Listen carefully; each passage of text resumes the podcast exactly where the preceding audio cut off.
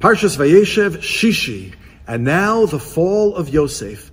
Potiphar's wife saw that he was an extraordinarily good-looking man. She had eyes on Yosef and she attempts to solicit him on several occasions. Vayima'ain, but he refuses. And she offers him uh, again and again, uh, but Yosef uh, refuses on a moral defense. He doesn't say, I'm going to get caught but rather he says, this is a total betrayal to my master. He's given me everything. How could I possibly uh, betray him?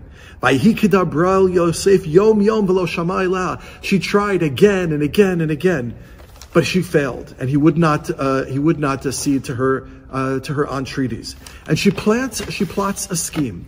One day everyone is away at work. She grabs his cloak. She demands that he sleep with her. He turns and he runs away, leaving his cloak in her hand. Now she realizes that all is lost. She's fearful that he might spill the beans, and she calls in her household and she fabricates a story. Yosef tried to seduce me. I screamed uh, to, uh, to fend him off, and he ran out, and I have this cloak in my hand as proof.